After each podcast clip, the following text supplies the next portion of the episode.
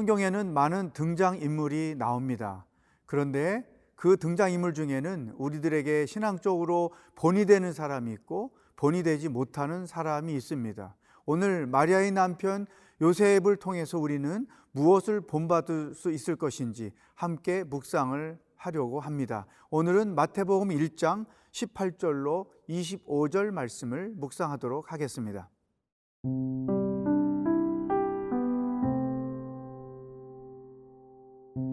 마태복음 1장 18절에서 25절 말씀입니다. 예수 그리스도의 나심은 이러하니라. 그의 어머니 마리아가 요셉과 약혼하고 동거하기 전에 성령으로 잉태된 것이 나타났더니 그의 남편 요셉은 의로운 사람이라 그를 드러내지 아니하고 가만히 끊고자 하여 이 일을 생각할 때에 주의 사자가 현몽하여 이르되 다윗의 자손 요셉아 네 안에 마리아 데려오기를 무소하지 말라. 그에게 잉태된 자는 성령으로 된 것이라. 아들을 낳으리니 이름을 예수라 하라. 이는 그가 자기 백성을 그들의 죄에서 구원할 자이심이라 하니라. 이 모든 일이 된 것은 주께서 선지자로 하신 말씀을 이루려 하심이니.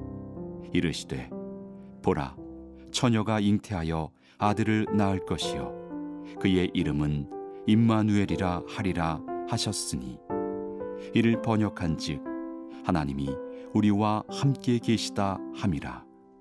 요셉이 잠에서 깨어 일어나 주의 사자의 분부대로 행하여 그의 아내를 데려왔으나 아들을 낳기까지 동침하지 아니하더니 나음에 이름을 예수라 하니라. 예수를 믿기 전에 많은 불신자들이 궁금해하는 것이 몇 가지 있습니다. 그 중에 가장 대표적인 것이 어떻게 하나님이 인간이 될 수 있는가? 예수님을 왜 하나님이라고 부르는가? 어쩌면 이런 질문은 믿음 생활을 하는 사람들 중에도 어, 답을 갖지 못한 채 교회를 다니는 경우도 있을 것입니다.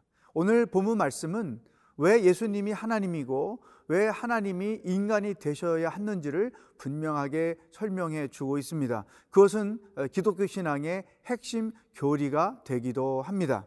18절 말씀 예수 그리스도의 나심은 이러하니라 그의 어머니 마리아가 요셉과 약혼하고 동거하기 전에 성령으로 잉태된 것이 나타났더니 그러니까 예수님이 우리가 알고 있는 창조의 질서대로 어, 머니 아버지의 결합으로 인해서 생겨난 것이 아니라 성령으로 인해서 잉태가 되었다고 말하는 것이죠. 아마 믿어지지 않는 사람이 많을 거예요. 어떻게 그게 가능하냐?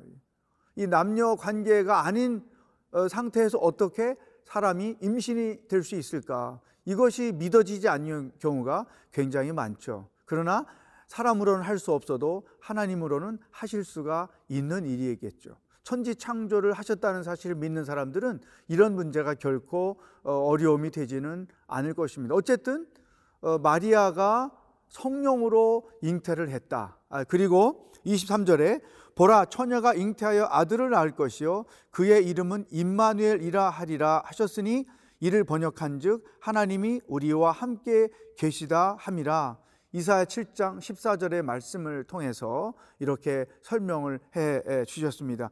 처녀가 잉태하여 아들을 낳을 것이다. 이게 우리 기독교 신앙에 있어서 어떤 의미가 있을까요? 하나님이 인간이 되신 것을 성육신이라고 우리가 보통 설명을 하죠. 거룩한 몸을 입으셨다.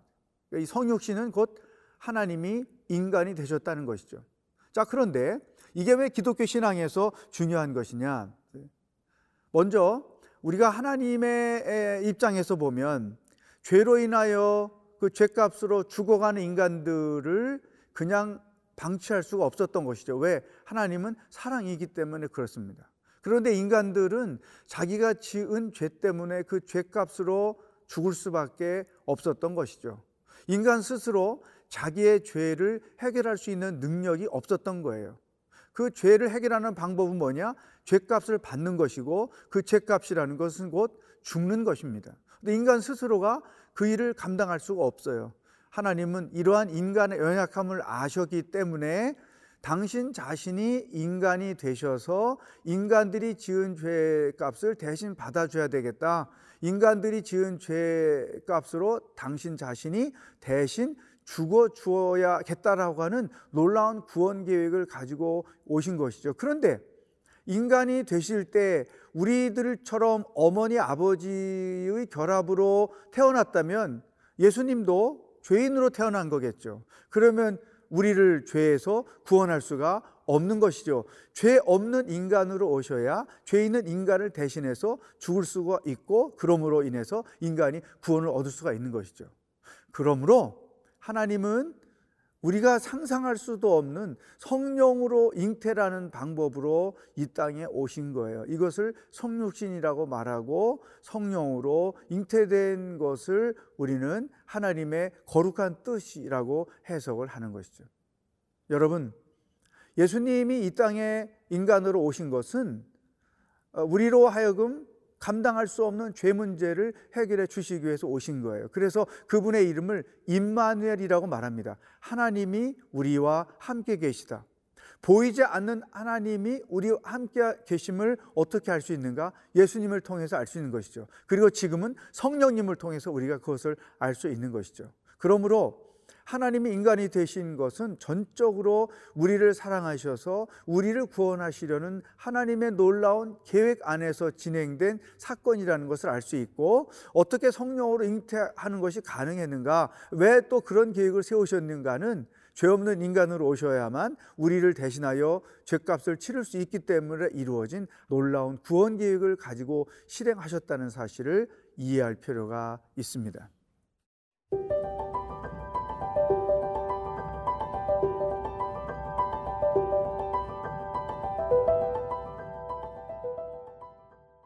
자, 성육신 곧 성령으로 잉태하셔서 죄인인 우리를 대신하여 죽으시기 위해서 이 땅에 오신 하나님, 그분이 바로 예수님이라고 분명히 어, 고백을 했습니다. 자, 그런데 우리는 이제 이렇게 이해를 하지만 정작 어, 정혼을 하고 결혼을 기다리고 있는 당사자들에게는 이 일이 어떻게 받아들여졌을까요?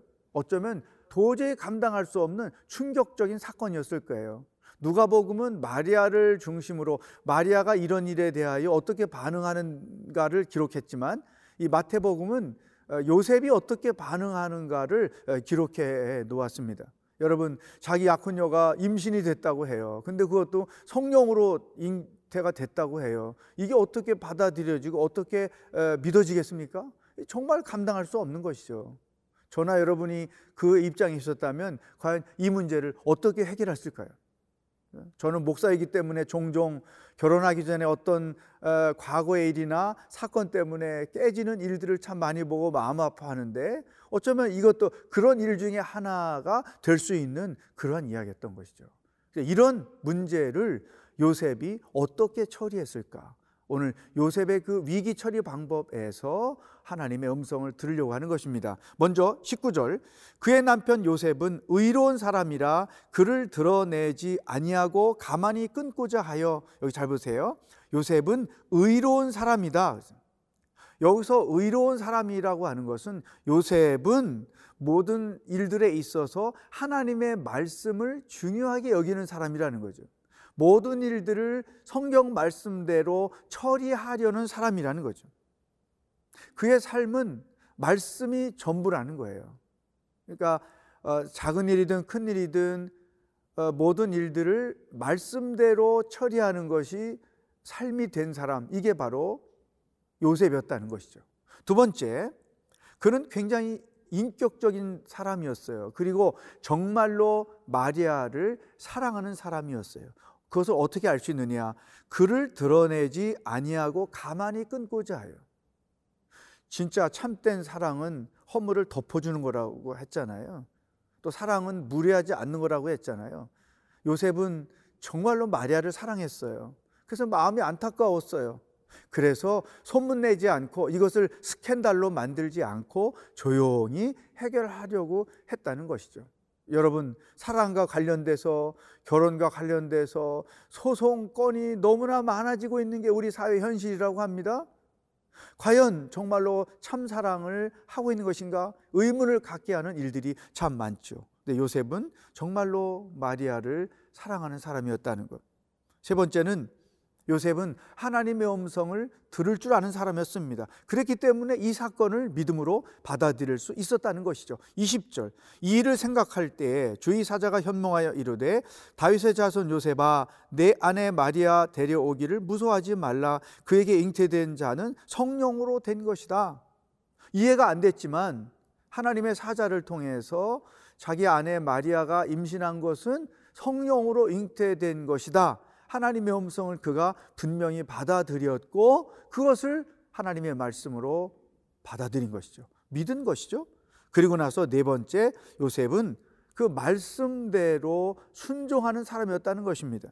24절 5절 요셉이 잠에서 깨어 일어나 주의 사자의 분부대로 행하여 그의 아내를 데려왔으나 아들을 낳기까지 동침하지 아니하더니 나음에 아들을 예수라 하니라 분부대로 행하여 아 하나님의 뜻을 알고 하나님의 뜻이 자기 아내에게서 이루어지도록 말씀대로 순종했고 아들의 이름도 말씀대로 예수라고 지었다는 것이죠. 여러분 무엇이든지 말씀을 중요시 여기는 의로운 사람이었고 아내를 진정으로 사랑하는 사람이었어요. 그리고 하나님의 음성을 들을 줄 아는 사람이었죠. 자기가 겪고 있는 그 위기에 대한 하나님의 뜻이 무엇인지를 분명히 알았죠. 그렇기 때문에 그가 말씀대로 순종할 수 있었다고 하는 것이죠. 그동안에 여러분들이 위기를 대처하는 방법과 요셉이 처했던 방법을 한번 비교해 보십시오. 요셉에게서 무엇을 여러분이 배울 수 있을까요? 오늘 요셉의 이와 같은 위기 대처법을 통해 삶의 지혜를 또 하나님의 음성을 듣는 여러분이 되기를 주의 이름으로 축복합니다.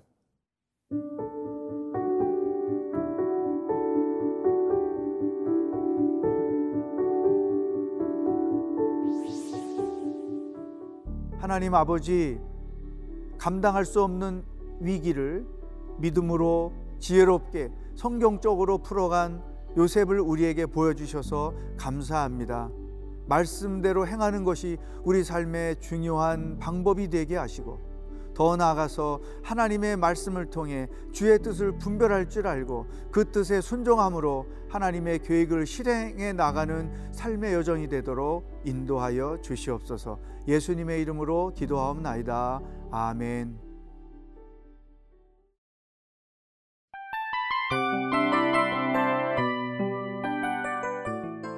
이 프로그램은 청취자 여러분의 소중한 후원으로 제작됩니다.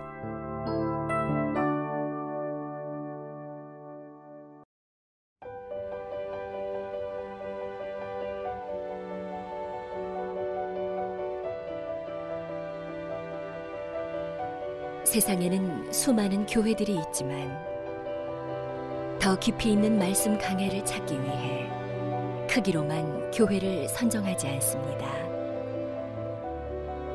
보다 좋은 영적 콘텐츠를 더 많이 나누기 위해 방송비를 받지 않습니다. 1년 365일 복음만 전하고 싶어서 우리는 광고를 하지 않습니다. 온누리의 복음을 땅끝까지 CGN TV와 함께 땅끝 선교사가 되주세요.